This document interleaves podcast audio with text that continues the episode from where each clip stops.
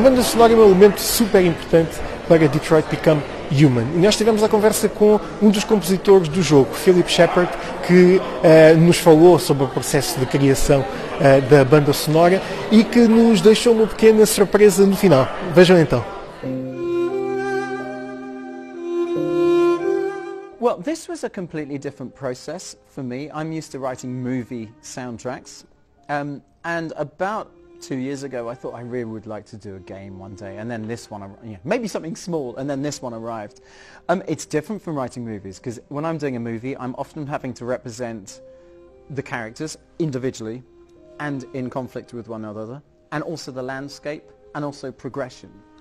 In this, I'm representing one character really internally and I'm having to kind of represent really the changes that are going on both for her from a I suppose a physiological point of view. She's she's gaining sentience. But also I'm having to follow the way that she works navigates a landscape from a domestic landscape to really big challenges in the open world. But most importantly I'm tracking the difference between something going from being having automated responses to becoming maternal, to being a mother. And because I'm just writing for one character, I end up becoming very kind of committed to her and almost falling in love with her when I was writing the music, which is a very strange thing to say. But unlike any movie I've written on, I end up putting way more feeling into writing this and making it much more organic than I thought it would be. I thought I'd have much more electronic elements to it. It ended up, ended up being almost entirely strings, loads of strings. I suppose the connection between between movies and, and gaming is you're looking to make people connect through the kind of goosebumps through and obviously in, in a in a good video game you're looking to keep somebody captivated and to, to make them care actually about the outcome. Particularly a game where it's not about uh, it's it, it's not about killing things and where there are choices between life and death, they are moral choices. They're not which weapon shall I pull out. They're actually how do I balance my own life against something, you know, what's worth more? And the other difference is that in a, in a movie, you're dealing with a linear sense. You're dealing with a left to right progression, which is the same every time you watch it. That's the trouble. Every time you watch a movie, it's, it's the same, which is great. But with a game, every time you play it, it matters what you do. It actually, and that's, I've always dreamt of being able to write music that is different every time you listen to it. I feel like I've found that place and I think it's in gaming, which is kind of great because it's taken me a long time to find it, but uh, this is what I want to do now, you know? Uh, and of course you are uh, a cellist. Yep. Um, uh, and uh, this melody you created is um, uh, has a, some sort of a complex simplicity. Yes. Um, how is it to, um, you know, to create a little piece of thing that can reveal so much about the su- subject, yeah. character, or anything yes. else? Uh, in your experience, on not just in video games, but how is that?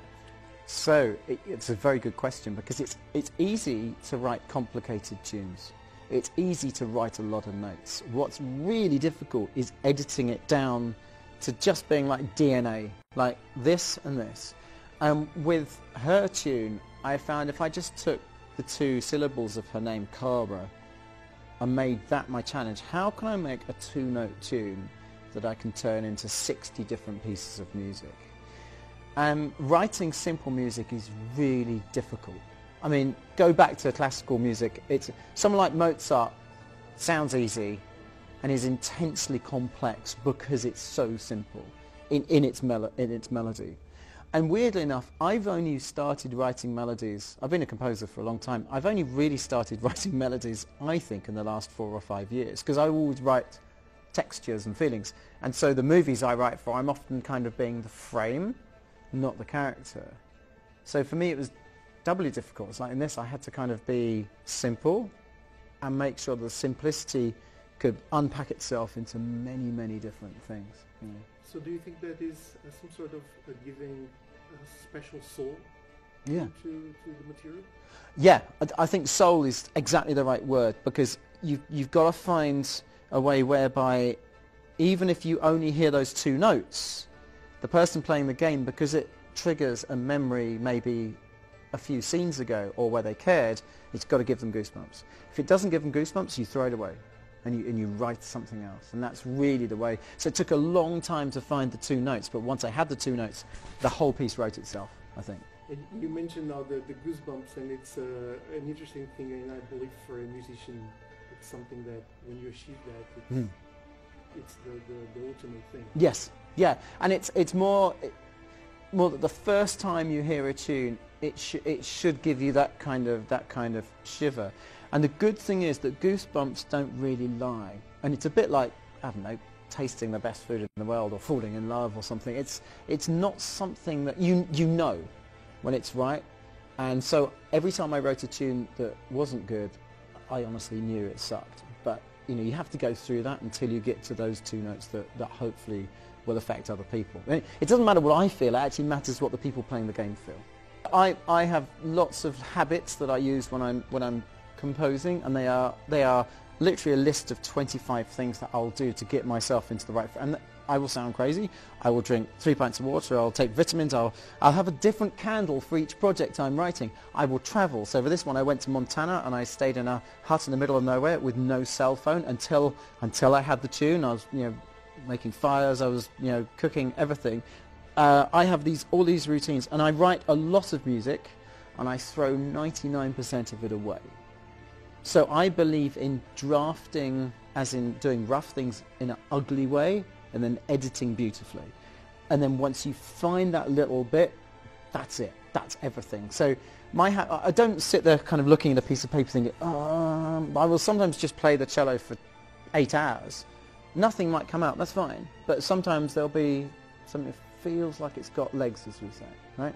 And that's, that's what happened with, with this, I think. And the last time, I, mean, honestly, I, I'm not. And, and which was great because it's a big learning curve for me. But also, I think it meant I didn't have preconceptions about how a game should work. And really, this isn't a conventional video game. This is like a liquid novel. This is, this is different. My son, who's now 11, he's a big gamer. So he was very excited about this, but he was also my, my test audience. And actually, if I'm honest, he was the person I paid to play the game next to me for me to write it. I, I'm, my, my hands are used to PlayStation 1 controls. I mean, I, I can play Wipeout very well, the original one. PlayStation 4, I'm, I'm terrible. I will get better, but uh, I'm going to stick to playing the cello rather than the, the, the console, I think.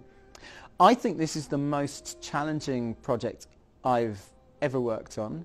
I think it's probably the most rewarding. I think it's probably the best thing I've written, I hope.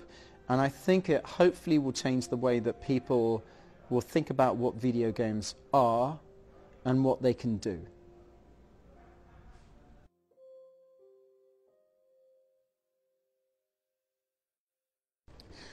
So this is a message for all the gamers in Portugal. I hope you love Detroit Become Human. I hope you enjoy playing it and I really hope you enjoy the music as well. Here's just a little taste of Kara for you.